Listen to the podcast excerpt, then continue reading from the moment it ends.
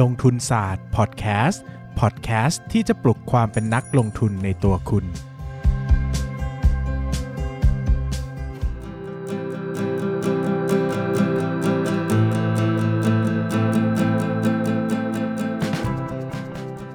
วัสดีครับ ยินดีต้อนรับเข้าสู่รายการลงทุนศาสตร์พอดแคสต์รายการที่ชวนทุกคนพัฒนาความรู้ด้านการเงินและการลงทุนไปด้วยกัน ถ้าผมพูด intro รายการผิดนี้ไม่ต้องตกใจนะ เพราะว่าผมจัดหลายรายการนะครับดังนั้นก็อาจจะพังพินาศนิดนึงนะฮะอะก่อนอื่นเทปที่แล้วมีคนถามว่าเฮ้ยพี่ดูยังไงว่าเอาหุ้นใครเอาหุ้นเข้า IPO ใช่ไหมผมบอกให้ไปดู Google ก็พอดี เอะใจก็เลยไปดูในนี่มาให้นะครับ ในหน้าเซตอะเสิร์ชหุ้นนั้นเลยนะครับ แล้วก็กดไปที่สรุปข้อสนสรุปข้อสนเทศบริษัทจดทะเบียนนะครับเขาจะบอกว่าบริษัทอะไรเป็นคนนำเข้านะมันจะอยู่ในบนบนซ้ายมือครับเข้าไปดูได้ก็จะบอกนะ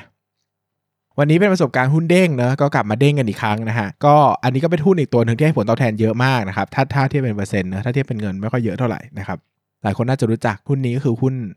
เท่าแก่น้อยแอร์ฟู้ดแอนด์มาร์เก็ตติ้งจำกัดมหาชนนะครับหรือว่า TKN นะหุ้นในตำนานที่หลายคนน่าจะรู้จักนะครับเถ้าแก่น้อยเนี่ยเข้าตลาดมาในปี 2558 นะครับหรือว่าตีเป็น คริสต์ศักราชก็ 2015 นะฮะเข้ามาวันต้นเดือนธันวาคมนะฮะเอาเป๊ะๆก็วันที่ 3 ช่วงนั้นตลาดตกหนักมากนะครับจำได้ว่าวันที่เท่าแก่น้อยเข้าตลาดตกเยอะมาก 30 40 หรือ 50 จุดก็ไม่รู้ แต่รู้ว่ารู้ว่าตกเยอะมากนะครับทั้งทั้งๆที่เท่าแก่น้อยเป็นหุ้นที่ดังมากในตอนนั้นนะทุกคนก็รอที่จะซื้อหุ้นนี้กัน แต่พอวันที่เข้าตลาดอะตลาดมันตกมากจนตอนนั้นเท่าแก่น้อยอะครับเออมันเข้ามา IPO อะ4บาท เออ แต่ปิดตลาดอะราคาขึ้นไปแค่ 5 บาทเอง คือขึ้นมาแค่ 25%คือน้อยมากนะสำหรับความฮอตระดับนั้นโหถ้าเป็นปกติต้องเป็นเด้งอะต้องเป็น 100%ต้องเห็นแล้วสำหรับเท่าแก่น้อย ซึ่งตัว 5 บาทอะ PE 18นะครับไม่ได้เยอะเลยอะเออนะครับ PE 18 เท่าเอง ซึ่งผมรู้สึกว่าหุ้นที่เป็นธุรกิจขนมขบเคี้ยวเออขนมขบเคี้ยว ขายอุปโภคบริโภคอย่างเงี้ยนะครับ แล้วก็ PE 18 เท่าสำหรับผมก็ไม่ได้เยอะนะ ก็โอเคอะ่ะก็น่าจะพอไหวเนอะผมก็ ก็คิดแบบนั้นนะนะครับ ก็เลยอะก็ซื้อดีกว่านะครับ ก็ซื้อดีกว่า ก็ซื้อไปวันที่ปิดตลาดวันนั้นนะครับ ที่ราคา 5 บาทนะครับ แล้วก็ถือมาเรื่อยๆนะครับ หุ้นเท่าแก่น้อยเนี่ยหลายคนก็น่าจะพอรู้สตอรี่ดีว่าเขาเป็นสินค้าที่ขายดีมากในกลุ่มชาวต่างชาติเนอะนะครับก็ก็มีเป็นน่าจะเป็นสินค้าไทยแค่ไม่กี่ตัวที่มีการส่งออกไปต่างประเทศเยอะมากเลยนะครับ เป็นสินค้าที่ผมไปต่างประเทศจะเจอบ่อยว่าจะไปจีนนะครับไปไต้หวันเออฮ่องกง มาเลอินโดนี่ก็น่าจะมีไปมาเลนี่เคยเห็นแน่ๆนะครับเขมรนี่ชัดเจนว่ามีแน่ คือเขาส่งไปหลายประเทศมากๆนะครับ แล้วตัวของสาหร่ายเองเนี่ยนะครับเขาก็มีโรงงานผลิตของตัวเองเออแล้วก็พอมันเป็นโรงงานผลิตของตัวเองเนี่ย เมื่อเขามียอดขายเพิ่มขึ้นเรื่อยๆ เนี่ย จุดดีของเขาก็คือเขาจะมี economy of scale นะครับ หรือว่าอัตรากำไรขั้นต้นเนี่ยจะลดต่ำลง เออ อันนี้ก็กลายเป็นประโยชน์ของเขานะครับ ยิ่งพอเขาขายมากขึ้นเนี่ย อัตรากำไรมันก็กระโดดมากขึ้นเนาะ จาก ปีที่เข้านะครับปี 2015 เนี่ยนะฮะอัตรากำไรขั้นต้นเนี่ยอยู่ที่ 35.7%นะครับแล้วก็ปี 2016 ปีต่อมาเนี่ยอัตรากำไรขั้นต้นเพิ่มเป็น 36.2%นะครับ ในขณะที่รายได้เนี่ยเพิ่มจาก 3,515 ล้านบาทไปเป็น 4,729 ล้านบาท คือเติบรายได้เติบโต 34.54%นี่คือโคตรเยอะนะครับ โคตรของโคตรเยอะนะครับ คือมหาศาลมากนะครับ อัตรากำไรสุทธิเพิ่มจาก 11.3%ไปเป็น 16.5%อัตรากำไรสุทธิอย่างเดียวโต 46.40%รายได้โตอีก 34.54%นะครับผลที่เกิดขึ้นคือกำไรสุทธิที่เป็นเม็ดเงินอะเติบโต 96.96%ครับโห มหัศจรรย์มาก เท่าแก่น้อยกลายเป็นหุ้นเติบโตในตำนานเลยนะครับ แล้วก็นักลงทุนชื่อดังหลายคนก็เข้าไปซื้อกันแบบมากมายมหาศาล ยิ่งตอนนั้นอย่าลืมว่ามัน PE 18เองอะ เออ PE 18 กับการเติบโตระดับนี้นี่ มหาศาลมากนะนะครับหมายถึงว่าถือถึงสิ้นปีก็เหลือแค่ PE 9 แล้วอะโอ้โห แล้วแบบเป็นหุ้นที่มีแบรนด์มีอะไรอย่างเงี้ยนะครับ ราคาก็ขึ้นแบบขึ้นขึ้น ขึ้นเก่งมากนะครับ ขึ้นแบบจนในปีประมาณ 2 559 นะครับ ก็คือปีต่อมาเนี่ยนะครับ ราคาขึ้นมาทำจุดสูงสุดเลยนะประมาณประมาณสัก 30 บาทตีกลมๆอะเออ30บาท ก็มูลค่าหลักทรัพย์ตามราคาตลาดก็สัก 40,000 ล้านนะครับ ก็ถือว่าสูงมากนะครับ PE ตอนนั้นอะ55 เท่านะ พูดเป็นเล่น เยอะมากนะครับ เยอะมาก PE สูงมากๆนะครับแล้วก็แต่ทุกคนก็เชื่อว่าเท่าแก่น้อยจะไปต่อได้ เพราะว่าใครอยู่ในตลาดตอนนั้นก็คิดแบบนั้นอะประกาศงบมาไตรมาสหนึ่งกำไรโตเท่าหนึ่งกำไรโตเท่าหนึ่งเกือบทุกไตรมาสเลยไตรมาสไหนน้อยๆก็โต 40-50%โหมันแบบ มัน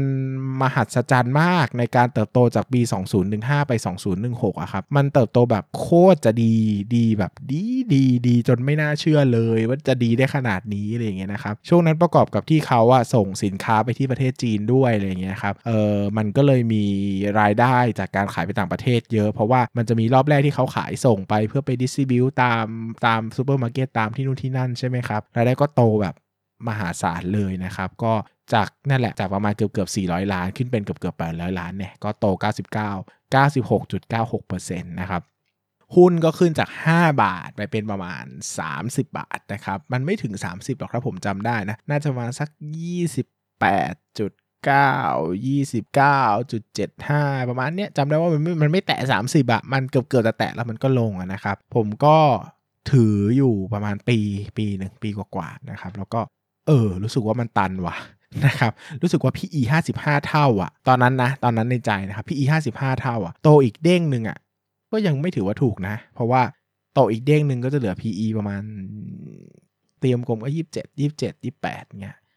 ก็ไม่ถูกอะ่ะอืมก็ก็ไม่ถูก แล้วไอ้การจะโตอีกเด้งก็ไม่ง่าย เพราะว่าตอนนั้นเท่าแก่น้อยเนี่ยมันโตเยอะเพราะว่า 1 มีกระแสนักท่องเที่ยวจีนเยอะนะครับสคือมีการขายไปต่างประเทศเยอะด้วยนะครับ มันก็ไป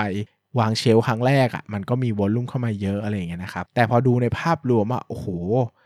มันจะโตได้ขนาดนั้นไหมนะอะไรอย่างเงี้ยนะครับ คือคือผมอะจะเคยเขียนบทความเรื่องนี้ไปแล้ว เรื่องการเติบโต 2 ละลอกของเท่าแก่น้อยนะครับ คือเวลาหุ้นไปต่างประเทศเนี่ยนะครับ มันก็จะมีคือละลอกแรกที่จะโตดีก็คือตอนที่มันอยู่ในประเทศ แล้วก็ขายดีให้กับ คนต่างชาติ คนต่างชาติจะเข้ามาซื้อเพราะว่าชอบนู่นนี่นั่นใช่ไหมครับ ก็จะเติบโตดีนะครับ แล้วก็อีก moment หนึ่งก็คือขายไปต่างประเทศ พอขายไปต่างประเทศเนี่ยสิ่งที่เกิดขึ้นก็คือเวลาเขาส่งของไปเยอะๆเนี่ยเวลาไปวาง shelf นะครับมันก็จะได้ขายรอบแรกเนี่ยเป็นออเดอร์ที่ใหญ่ก่อนนะคนซื้อไปรอบแรกมันก็จะมี volume เข้ามาเนอะรายได้ก็จะเติบโตดีมากนะครับซึ่งตอนนั้นเนี่ยอันนี้เป็นข้อวิเคราะห์ของผมเนอะผมวิเคราะห์ว่าปี 2016เนี่ยเป็นช่วงที่เถ้าแก่น้อยอะน่าจะไปวาง shelf ครั้งแรกที่ต่างประเทศพอเขาเริ่มต้นขยายไปจีนอย่างจริงจังเนอะไปจัดตั้ง distributor ไปหา distributor ที่เป็นแบบเออออฟฟิเชียลนู่นนี่นั่นนะครับ ก็เลยแบบ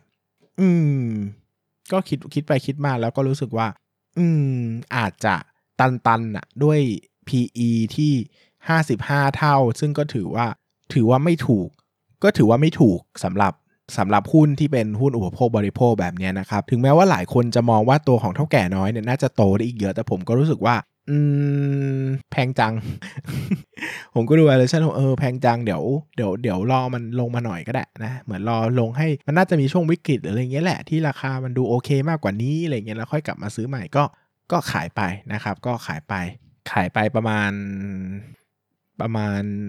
นั่นแหละ 27 28จำได้ว่าขายเกือบเกือบ high เลยคือขายได้ราคาดีมาก แต่ตอนนั้นมันก็ไม่ได้สูงสุดนะ เหมือนมันขึ้นไป 29 เกือบ 30 แล้วก็ลงมา 27 28 ผมก็ขายอะอะไรเงี้ยเออแล้วก็ขายแล้วมีราคาขึ้นอีกนิดหน่อย ผมก็ช่างมันขึ้นแล้วก็ขึ้นอะไรเงี้ยก็ไม่ได้สนใจแล้วก็ขายขายไปนะครับ ก็ขายไปที่ PE 55 ก็ว่ามันก็เยอะแล้วนะอะไรอย่างเงี้ยนะครับหลังจากนั้นก็เถ้าแก่น้อยก็ drop ลงมาเรื่อยๆเนาะนะครับหลังจากปี 2016 ที่ผมขายไปเนี่ยนะครับเอ่อปี 2017 เนี่ย รายได้โตนะครับรายได้โต 11.71%นะฮะจาก 4,700 ล้านมาเป็น 5,283 ล้าน แต่ตัวกำไรเนี่ยลดลงนะฮะลดลง 22.18%นะครับส่วนหนึ่งก็มาจากอัตรากำไรขั้นต้นที่ลดลงด้วยนะครับเพราะว่าตอนเข้าตลาดมาเนี่ยอัตรากำไรอัตรากำไรขั้นต้น 35.7 ขึ้นมาเป็น 36.2 นะครับแล้วก็ลดลงมาเป็น 31.9 นะครับประเด็นเนี่ยน่าจะมีเรื่องการเปิดโรงงานใหม่นะครับแล้วก็มีเรื่องเรื่องของราคา ราคาสาหร่ายด้วยนะครับ เพราะว่าสาหร่ายของเท่าแก่น้อยเนี่ยซื้อจากเกาหลี แล้วตอนนั้นน่าจะมีเรื่องราคาสาหร่ายขึ้นนะครับ แล้วตัวเท่าแก่น้อยเนี่ยก็ต้องเร่งซื้อเก็บไว้เพราะกลัวว่าสินค้าจะขาดตลาดเหมือนตอนนั้นเขาจะมีความตึงเครียดระหว่าง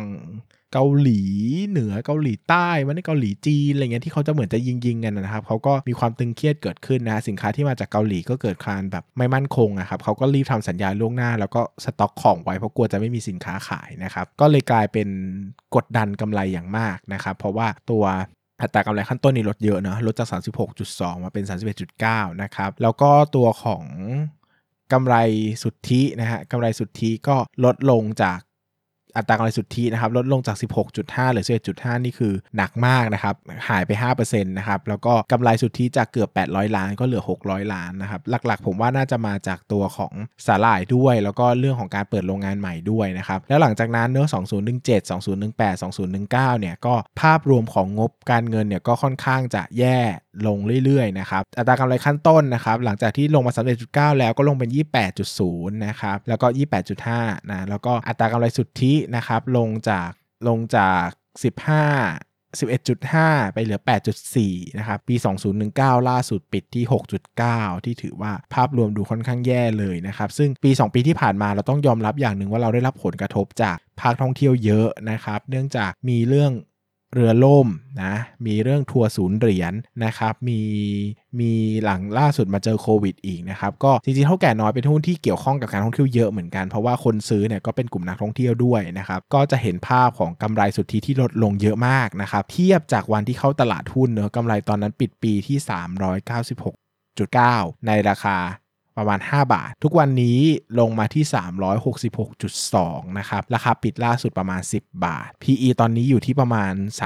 39.10 เท่า ปันผล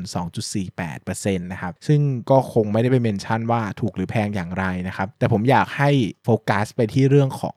รายได้นะแล้วก็กำไรเป็นหลักนะครับ อันนี้สำคัญกว่าแหละ เพราะว่าถ้าเรารู้ว่าหุ้นตัวนี้ดีอะ เรารอถูกเราก็ซื้อได้เนอะแต่ถ้าเราไม่มั่นใจว่ามันดีหรือเปล่าอะ ผมว่ามันเป็น question สำคัญที่ถ้ามันถูกแล้วเราจะซื้อไหมเพราะว่ากำไรมันค่อนข้างจะรถไฟหอบเหมือนกันนะ มันขึ้นจาก 400 เป็น 800 ใช่ไหมลงมา 600 450 ปัจจุบันก็กลับมาต่ำ400 อีกครั้งหนึ่งนะครับ มันก็เป็น question สำคัญว่า เฮ้ยทำไม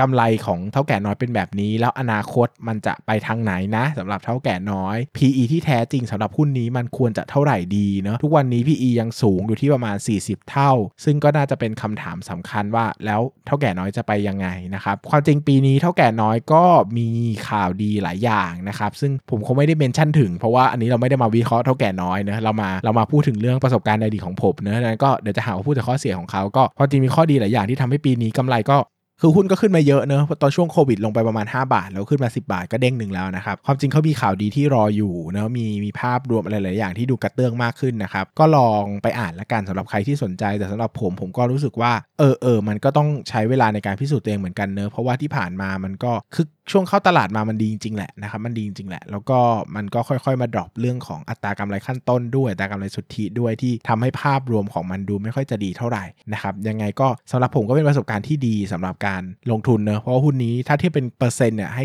ผลตอบแทนสูงมากนะอย่างบิวตี้เจ็ดเด้ง เถ้าแก่น้อยน่าจะ 6 เด้งนะคูสี่เด้งเถ้าแก่น้อยก็อันดับ2ครับรองจากบิวตี้แค่ตัวเดียวที่ให้ผลตอบแทนดีที่สุดในพอร์ตแต่ถ้าเป็นจำนวนเงินนี่ต่างกันเยอะเพราะบิวตี้ผมถือเยอะมากในขณะที่เถ้าแก่น้อยผมถือไม่เยอะนะครับก็ประมาณนี้สำหรับประสบการณ์วันนี้นะครับก็เป็นหุ้นกี่เด้งเนี่ยหกเด้งอีกตัวหนึ่งที่ได้มาในชีวิตเนี้ยนะครับก็ ใครทันในยุคนั้นก็คงทราบว่ามันโด่งดังระดับไหน แต่ในยุคนี้คนมาดูงบก็คงจะแบบเอ้ยอะไรวะอะไรเงี้ยก็ไม่ได้ดูดีเลยขนาดนั้นนี่แต่ถ้าในยุคนั้นก็จะเข้าใจว่าโหสตอรี่หรือว่าเรื่องราวมันมันดูแบบ น่าสนใจมากๆ ดู Amazing ดู Wonderful มากๆนะครับยังไงใครสนใจก็ลองไปนั่งหาอัปเดตเก่าๆ ดูก็ได้นะครับ หรือว่าไปอ่านในเว็บบอร์ดในอะไรเก่าๆ ก็จะเห็นภาพว่าคนสมัยนั้นมองเท่าแก่น้อยกันยังไงนะครับแล้วมันค่อนข้างจะมีภาพลักษณ์ที่ดีมากๆในในกลุ่มนักลงทุนไทยมากเลยทีเดียวนะครับสำหรับวันนี้ก็ขอบคุณทุกคนมากครับ น่าจะเป็นประโยชน์เนาะสวัสดีครับ